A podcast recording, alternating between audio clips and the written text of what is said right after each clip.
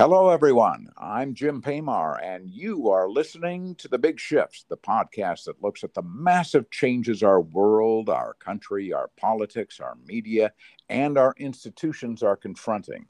Today, we're discussing a subject of extreme importance to our society disinformation and misinformation, and how it impacts our decision making, our politics, and how our society can move forward in a positive direction when we no longer trust and no longer know that what we read or view or listen to in the media is true or not. To discuss this issue and some other important problems we're experiencing during this societal big shift is Dr. Corrine Graham. Corrine is the president of Graham International Consulting, a New York based firm that helps organizations and government entities build and expand to new and existing markets. Corrine is also an honorary research fellow for the Institute for Sustainable Development at the Mona campus in Jamaica. Corrine, welcome to the Big Shift. Hey, Jim. Thanks for the invite. Excited to be a part of this. And it is indeed a big shift. Um, it is kind of uh, an exciting space to be in, but also a very scary part um, to be a part of as well. So, thank you for inviting me to be a part of this conversation or discussion. On that topic, how, how do we combat misinformation and disinformation? I mean, m- many call for government regulation of social media platforms, online sites, and some sort of regulation of uh, cable airwaves where lies and conspiracy theories abound. Then you get the counterpoint that if we do that, we're interfering with the First Amendment and freedom of speech. Uh, any thoughts on how we control this kind of monster that's been unleashed online and on our airwaves?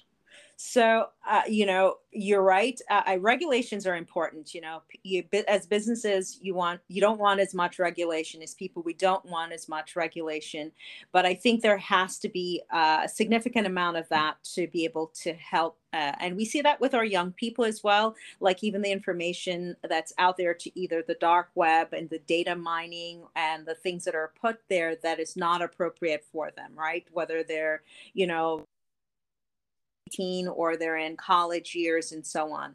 And I think the other big part of this for me, and that I see that works, and I'm going to go from experience in terms of my training background or teaching background as well and research, is that those conversations need to be had and need to be real. When you you put people in an environment talk to them and you ask them a question, they're going to answer just the, the same way of the things that make sense. Why do you believe it's a hoax? Or you say something and they'll they'll answer. And, and it's I think you have to set the stage and kind of become human beings again somewhat, right?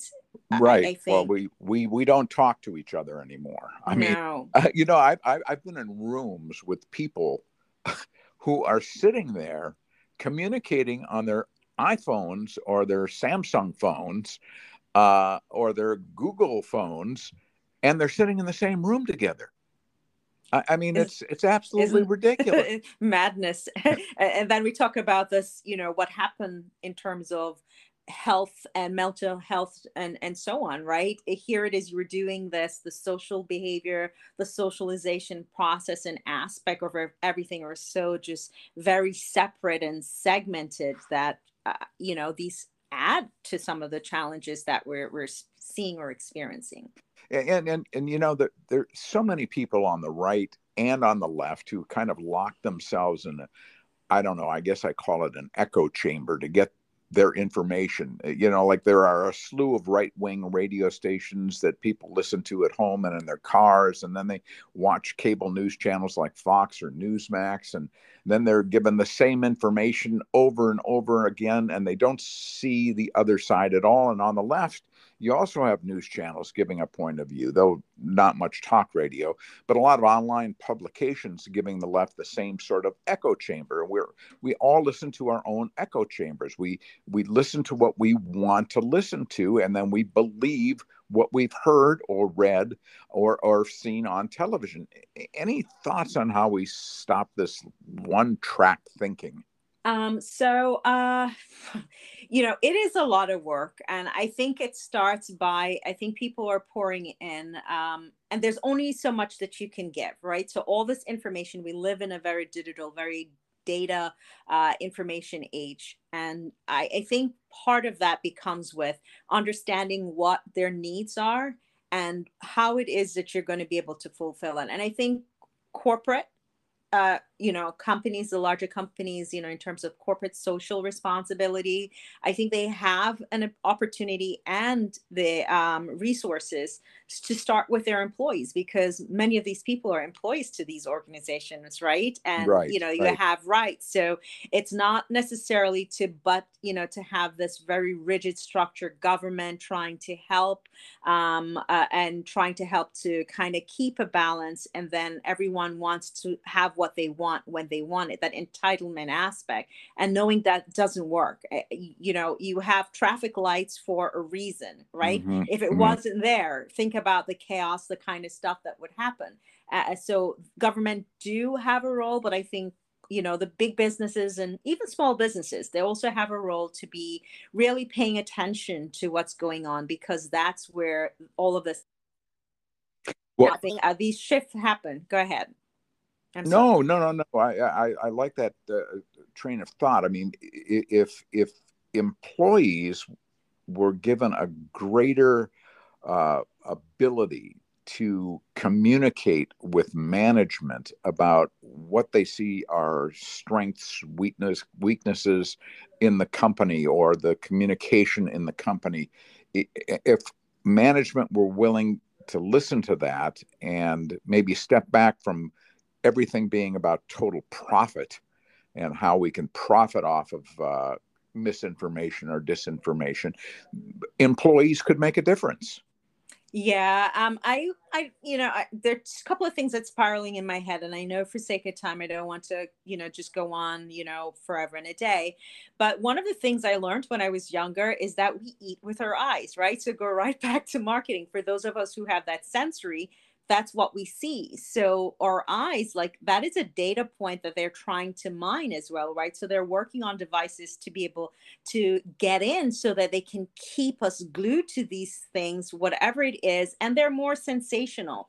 And so at some point, this is where I, I believe that, you know, you have an opportunity to get in because it's almost like you can only pour but so much water. It's going to start to overflow. It's not going to make the difference, do you think? So you need to kind of like get it to where it is where you can get in and have that conversation or, you know, about policies or about, you know, regulations or things that are going to help in terms of what they're looking for. Well, when you when you we talk about like social governance in a company, uh, for for example, uh, a company like Apple has pulled back on advertising on Twitter. Mm-hmm. And then Elon Musk, who now owns Twitter, mm-hmm. is coming out and saying, I'm going to build my own iPhone. and, you know, who knows if he's capable of doing that or not. But, uh, right. you know, I mean, this this feuding that's going on in our society. I mean, it, it, seems like uh, everyone's in a fight these days, and and the the strength of a, comp- a country like the United States is is being united, not divided.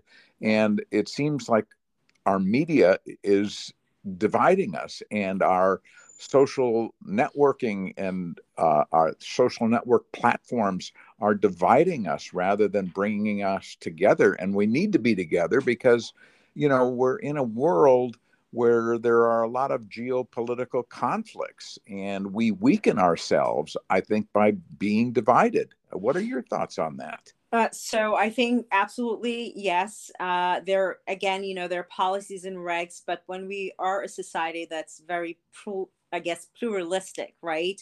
And entitled. We don't tend to think about the rest of the, the world or what the impact is. And I think that's where, again, part of that is crisis management. You know, when you talked about, you know, earlier, um, talking about that pandemic, you know, and that outbreak is how you manage a crisis, right? When it's an issue and then addressing it before it gets to this. Another bit is that sometimes technology is way ahead before you have regu- regulation or legislations that are passed to kind of to kind of help um, to get it, you know, to where where you need to be but i think you put you you really put that responsibility on organization to do better um, and to ensure that they are you know putting forth things that are really the the right things, not misinformation or trying to spread disinformation. And I think you will start to hone that back in. I have friends uh, that I didn't realize were so extreme in their thoughts, and they're nice people, right? Mm-hmm. mm-hmm. Good deeds and so on. But once you have that conversation, it doesn't become about the blaming. I think there's too much blaming. It's you, it's this you know in one right. of my erased racism class one of the things they showed he never thought about it if you're five uh, whatever let's say someone's six foot and let's say i'm five two um, and i can't see over the fence. Does a person who is six really need um, to be um, to be more elevated or need those resources to be able to see over the fence right? Someone else might need a little bit of a boost and and so therefore we make decisions based on this for the greater good and not just for one. So, plus, uh, you know, when when you talk about regulation, that plays right into the hands of a lot of people who say, "Hey, the government is too big. They're intruding on my life. They're, you know, they're trying to control everything." Uh, so, so maybe that really isn't the answer, but somehow we have to figure out how to get along with each other. We we can't go on having uh, I think we've had over 600 mass shootings in America this oh year. Oh my God, that's just just crazy. It, it, it, so we have we have to figure out a way to. I mean, America by and large has more weaponry per capita than any country in the world. We we we lose more people on our own streets than we did fighting a 20 year war in Afghanistan. Mm-hmm. Uh, somehow this has to end. And uh, I don't know how it's going to end, but it's going to take a lot of political will on both the Democratic and the Republican sides. But I want to kind of switch gears for, mm-hmm. for a minute and get back to the pandemic for a moment mm-hmm. because it, it really has changed the way our society operates. I mean, work changed. Mm-hmm. Millions of people went to offices, were staying at home and working virtually, and and and many people continue to work at home today. Uh, mm-hmm. Uh, schools and universities, uh, you work at Long Island, uh, Long Island University, closed mm-hmm. their doors to students, and young people were being educated on a computer screen our, our, social lives came to a rather abrupt halt as we were no longer able to gather or shop or go to concerts or dine in a restaurant unless we sat outside. And, and many stopped using mass transit and started driving. I mean, you teach at Long Island University. Uh, what's your what's your view of how COVID and disinformation has impacted life for the students themselves? Um, so, I, I mean, it is it's it has been really traumatic and we see a lot even in terms of when we see overall in terms of mental health stats that they've talked about and things that happen.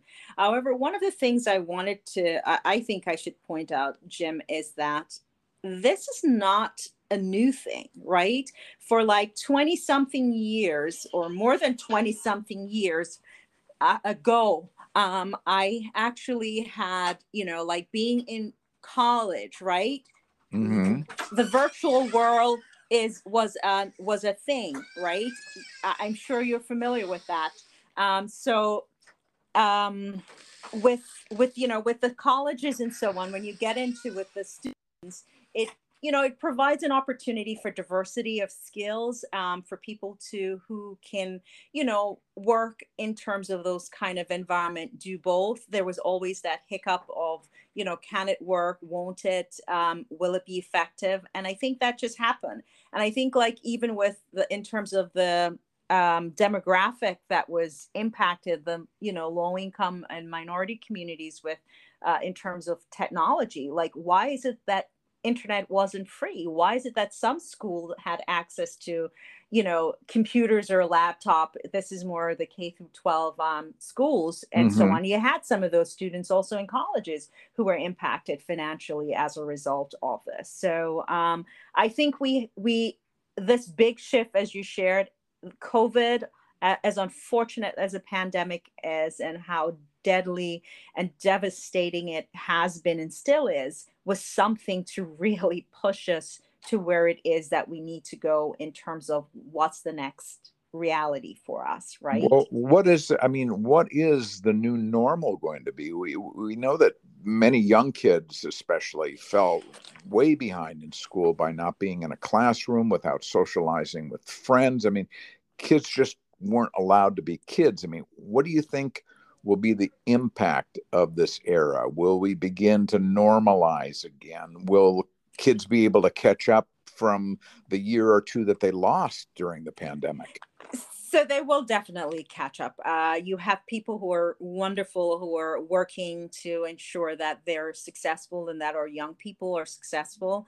I think there's a lot more of that, and I think a lot more of those good news and good things that are happening should happen. Uh, the new normal. Mean, it's old it's not a new normal and i think that's kind of what i was i was hoping to get to.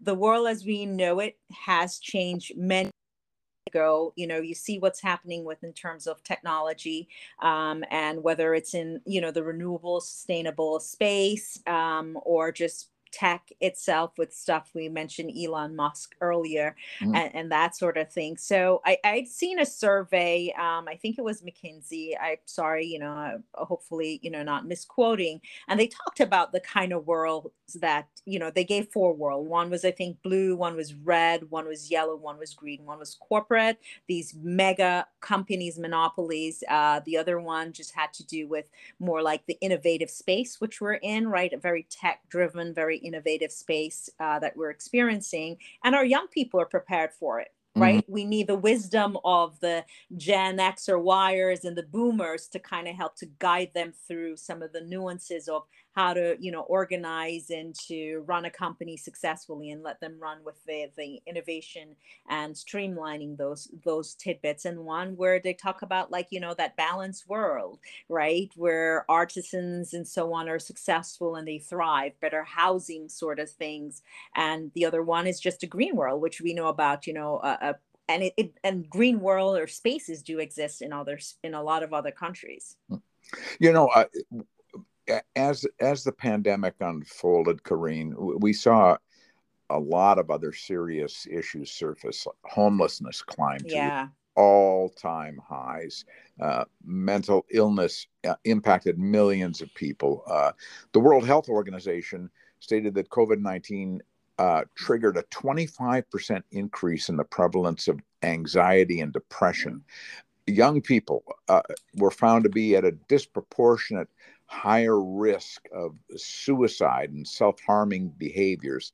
And as we mentioned earlier, mass shootings reached epidemic proportions. I mean, here in America, there's not really a very solid safety net for these people who find themselves with mental and emotional problems. I mean, what can or or should be done to help to solve this problem? Um, you know in the i think in the schools they do make sure um you know their resources and they try to stress that and to ensure that that's available to them.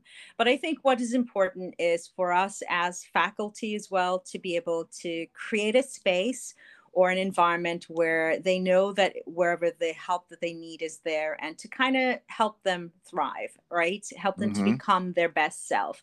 And I think we lead by example and it goes back to even some of those toxic things that are happening, right? So those example may not be such great example that we are training. I find that young people are resilient, they're persistent, and we know they are smart, right? Yes. So um, I think we now need to just tap into to to them and kind of help them to kind of like see the pathway and help to create the pathway. Um, I want to use an example uh, of, uh, for example, for housing, right? This homelessness and so on. It's right. nonsense. It should not happen. I, you know, personally, all of these things are my personal views. You know, you have to put those disclaimer out there because mm-hmm. then, you know, people are going to come come after you with razor sharp teeth about something in the organizations that you're re- related to accordingly, which is unfortunate. But um, you know, a lot of people, when I guess you call, you know, when they get older, they're empty nesters, right? And mm-hmm. they tend to want to move to smaller spaces or different spaces, or now they're loving the main street, downtown sort of things. And yet, still, they're so toxic and about making these homes that or apartments or so on that would be good for the young people. And, and instead of kind of like recycling reusing thinking about a sustainable way of overall housing, it will help to make it affordable, right? When you're starting out, you don't need that humongous house. When you have right. your kids, you may have that. When they're gone, you don't need that space anymore. Some people might. That's okay. And that's again, that's entitlement and that privilege mindset.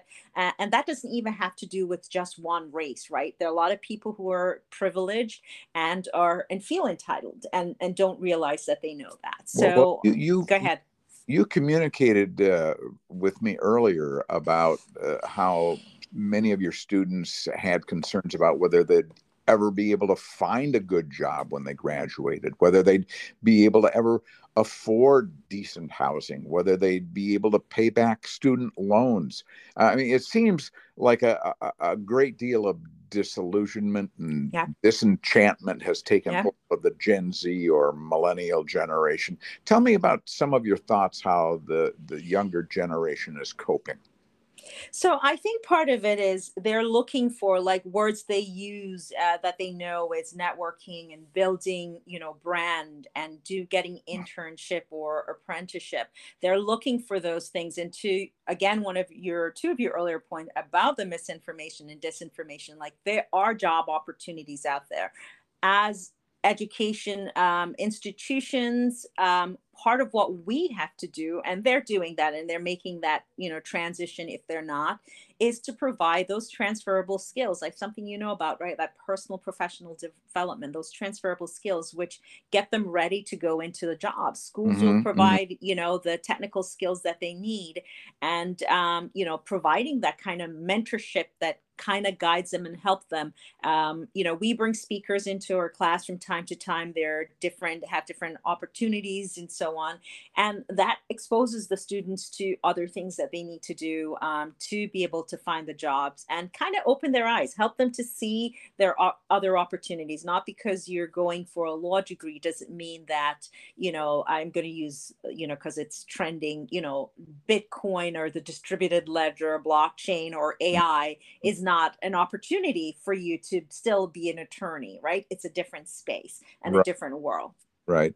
Well, you know, uh, we both know, Corrine, that life is not smooth. There are a lot of bumps in the road and uh, a lot of obstacles that we have to overcome. Uh, in the book, How to Create Your Future with Confidence, in one chapter, you write about never, never, never quitting. No matter how difficult things might seem. Oh my gosh. How many barriers are placed in your way? Uh, can you elaborate on that theme? yeah, I mean, the long story short is I encountered a poem when I was eight at for recital, and it says, Don't quit. And my life journey has shown me that even my corporate world with the organizations that I've worked with, um, people who have I've consulted or mentored, and we just look at life in general. Like you don't give up right? There's always an opportunity. There's the next day the next minute the next moment.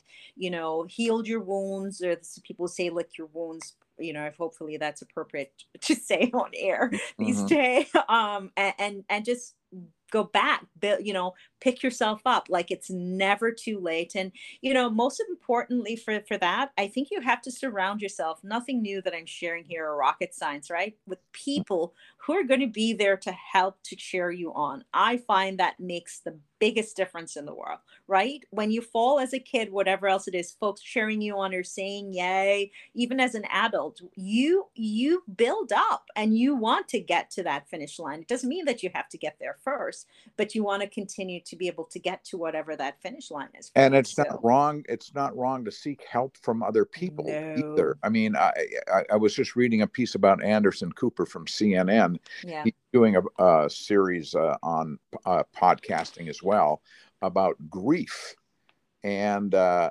you know he, he he wanted to reveal the the the inner issues that he felt you know confronting his father's death his brother's suicide mm. his mother's death yeah. and he, he he he didn't want to do it with a camera crew right. he set the camera up and he just put it on himself and he just wanted to just pour it out and there's nothing wrong and i think a lot of people still have a stigma about seeking help or talking to your parents or talking to some friends. I mean don't be isolated.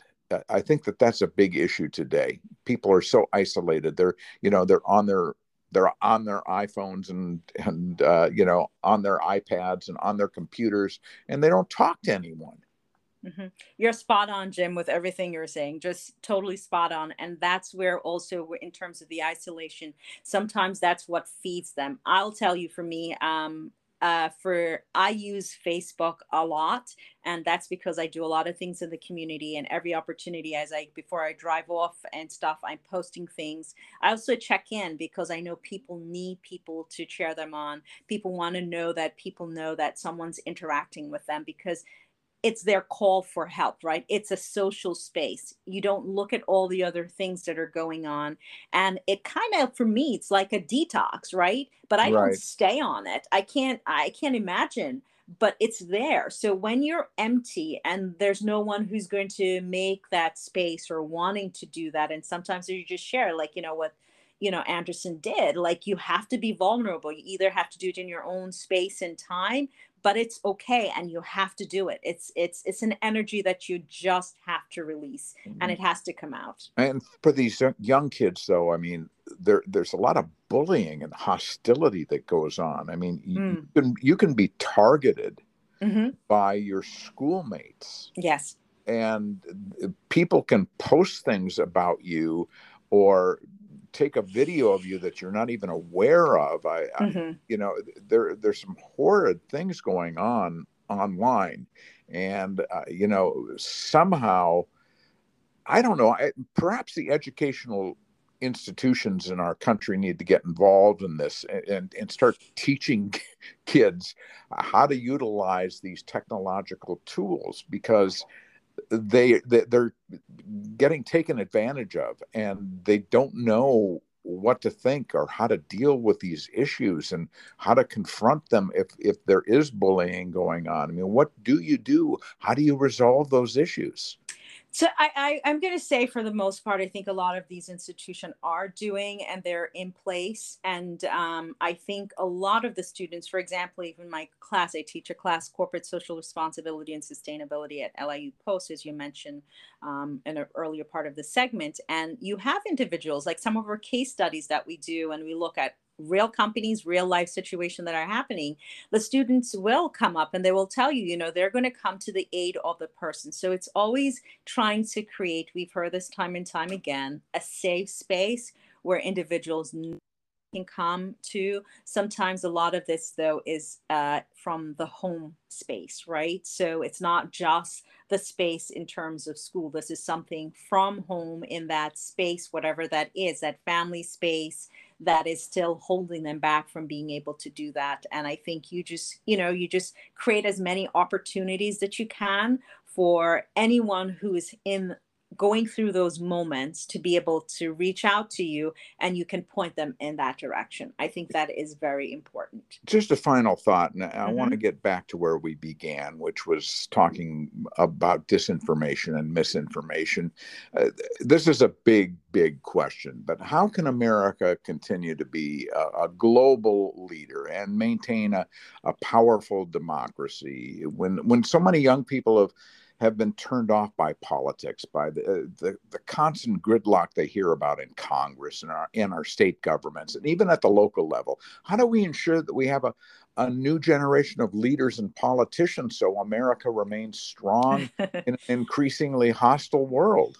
Yeah, that's that's interesting because um, I think with we remember the time when Bernie was running and how the college students were behind him in terms of what it is and i think they know how to advocate and they they their voice is being heard um, i think we just continue to um, help them and, and kind of show them that there are opportunities but there's a lot of them who don't like they don't care for politics because exactly what you said it's become so ugly. It's not something that they want. It's not something that's part of their world. They know how to kind of live together. They have embraced diversity equity and inclusion. So um, i think we just and make sure that they know um, through courses like the ones that I teach and others, leadership courses and so on, the importance of their voice and mm-hmm. the importance of the things that matter to them or that will matter to them in the future. If you don't bring their attention to it, they're going to just keep thinking, you know what, it's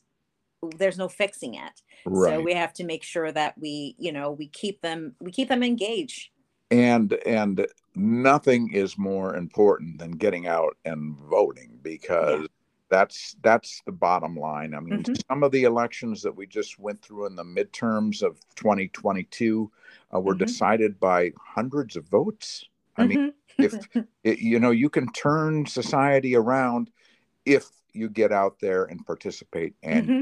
and Corrine, as usual, there's never enough time, uh, but we're going to have you mm-hmm. back in the future on the big shift.